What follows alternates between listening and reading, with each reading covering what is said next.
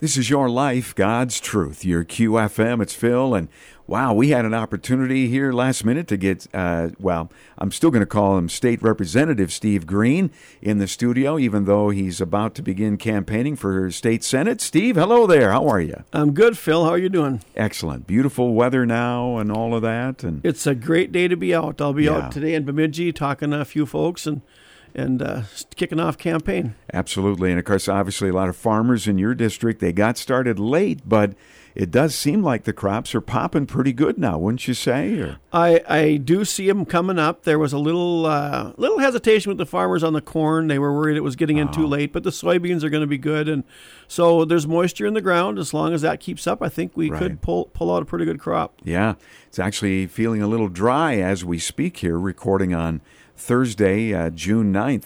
And uh, everybody's talking about gas prices. Steve, can you help us with that? I mean, oh, I mean, it's serious though. It, it, it is it is very serious. gas Um, and fuel. you gas know? and fuel, and people are going to be feeling this pinch for a while. Uh, talking to economists now, they're they're talking that we don't know if we can even avoid a recession now. Hopefully, we can, but it doesn't look like it. There, you know, where we our federal leaders, I guess, our president refuses to open up our uh, oil drilling. Yeah. And so what they're telling me now is it looks like maybe 650 a gallon gas by Labor Day, and then few, if diesel will be higher than that. So uh, not only are our folks going to be paying more at the pump, you're going to be paying more in the stores for uh, their product because it's going to cost the truckers over twice as much to get it here. You mean all the delivery vehicles aren't electric yet? Or Well, I haven't seen too many of those. Don't get Wow. me started on the electric oh, stuff, Phil. man. It's so interesting because there's been some of these stories of people's experiences renting electric vehicles, and it's not good. You know, it's Well, just not good. the, it takes a long time to charge them, so you have to. They're down for a long time when you run the battery. Furthermore, we know this is just a fact. We do not have the electrical grid Yeah. as as it stands. Even burning uh, coal uh, and our and the few nuclear plants we've allowed, we don't have the capability to run these cars. It's not possible. You know, they're they're talking uh, brownouts now in California. Uh, they're saying that if, uh, especially if Governor Walz gets his uh, California car standards here, we could be looking at a very, very tough winter uh, coming into, uh, Yeah. You know, especially February when it's cold. And in California, they don't they go without air conditioning in the summertime, and that's really hard. People die. But what do you think it's going to be like in Minnesota at 20 below when electricity goes out? Yeah. You know, and I saw the other day, I I don't mean to put you on the spot, but I think it had to do with the national infrastructure bill that did pass, you know, six months ago or so, 1.2 or 1.5 trillion dollars. Supposedly, Minnesota is getting 68 million dollars to start building infrastructure for electric charging stations around the state.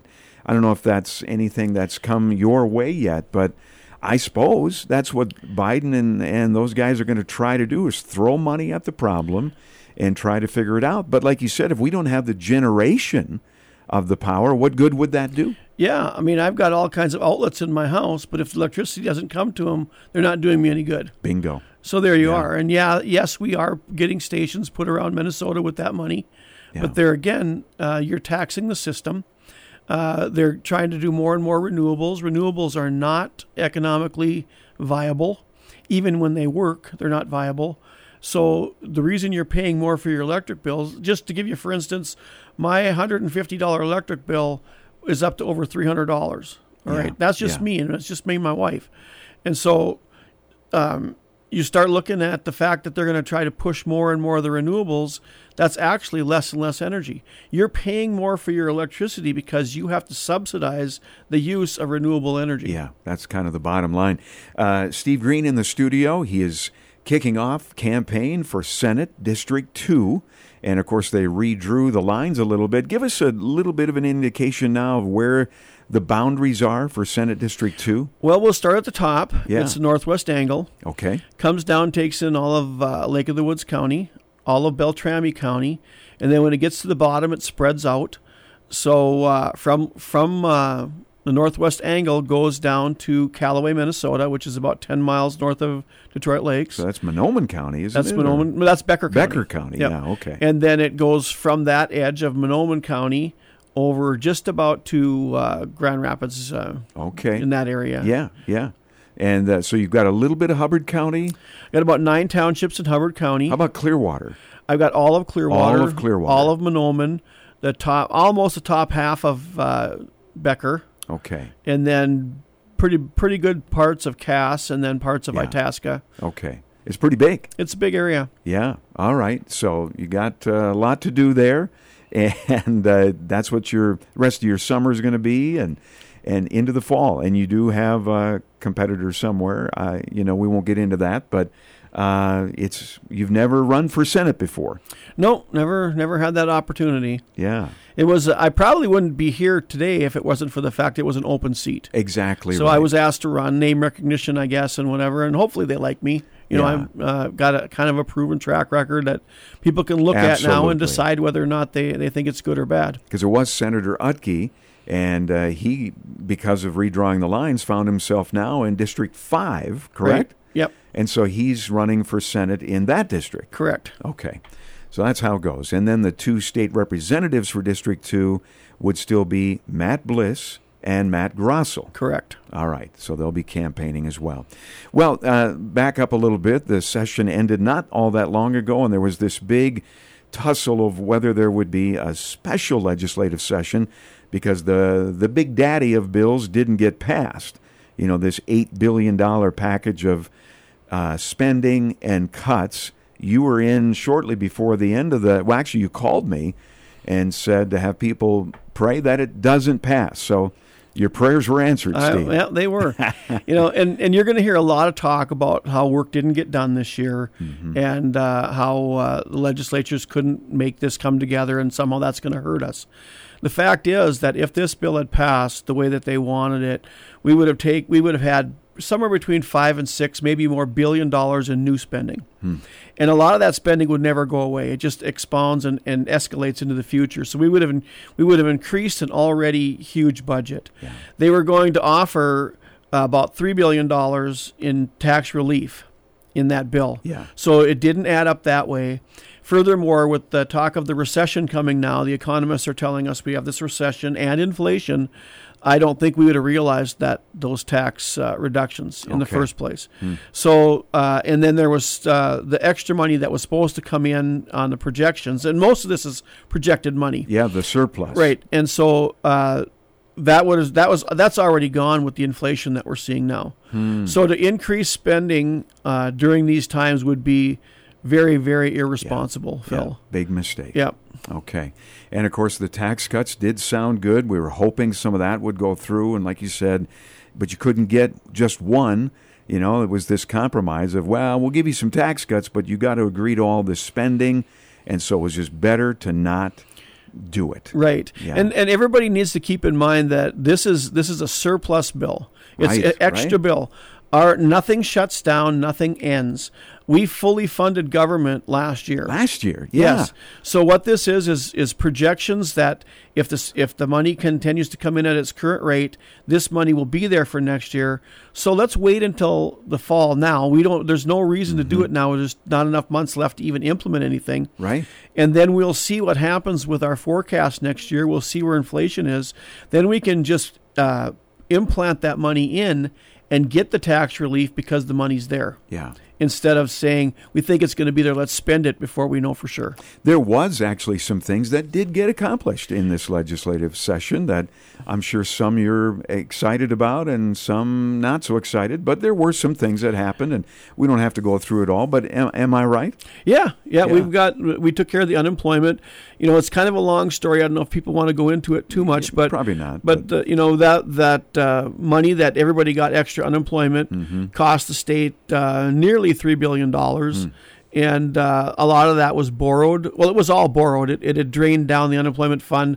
Plus, we borrowed a billion from the federal government. It was costing us fifty thousand dollars a day in interest. It had to be taken care of. Wow. Yeah. So- yeah, they didn't. I'm sure our listeners didn't know all of that stuff. Yeah. So, Oh boy! So thankfully that got handled. This frontline worker thing, the applications for that money has just begun now this week, and I'm sure most people who would be eligible for that have been notified.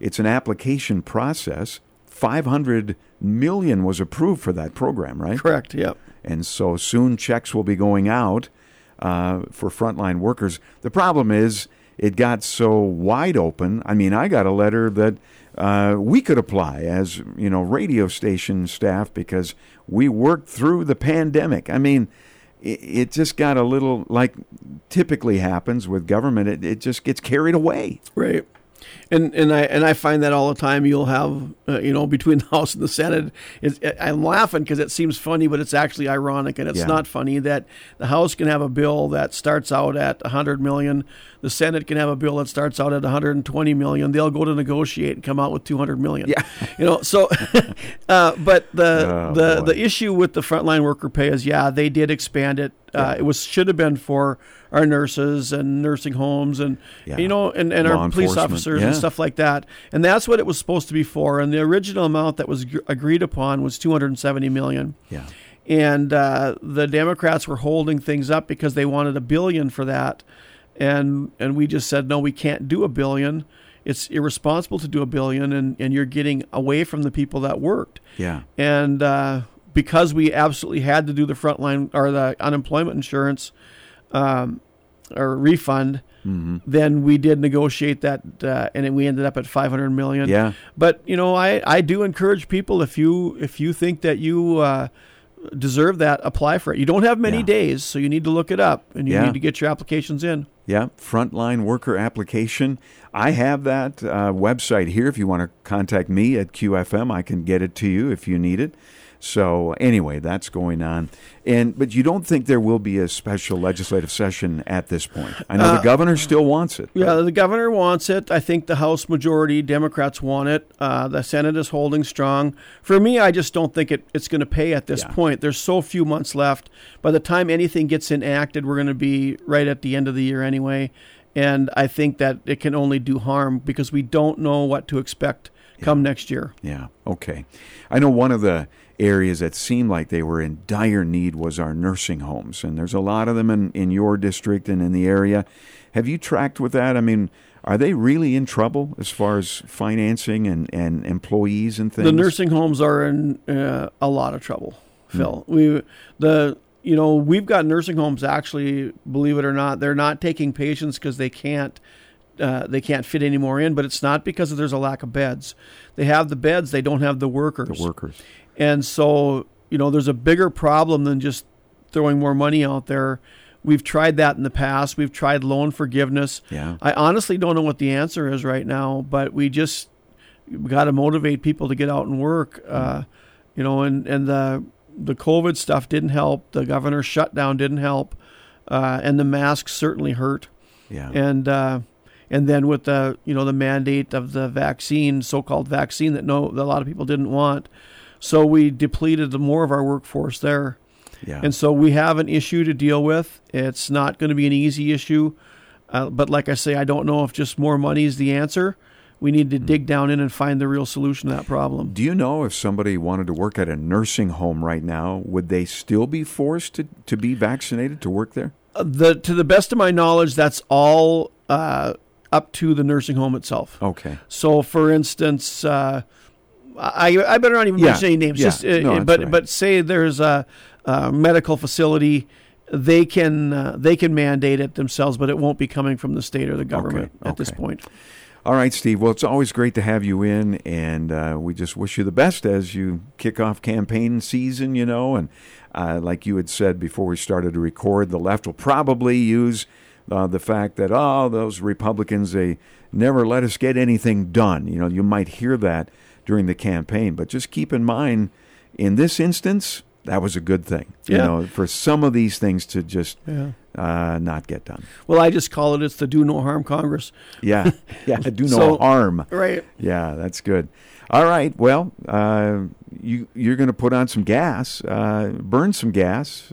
You okay with that? I mean, well, I'm not okay with it, but I have no choice. you got to get out and see people and. Yep all that kind of stuff. All right. Good to see you, Steve. You too, Phil. Thanks. All right. This is your life, God's truth. Your QFM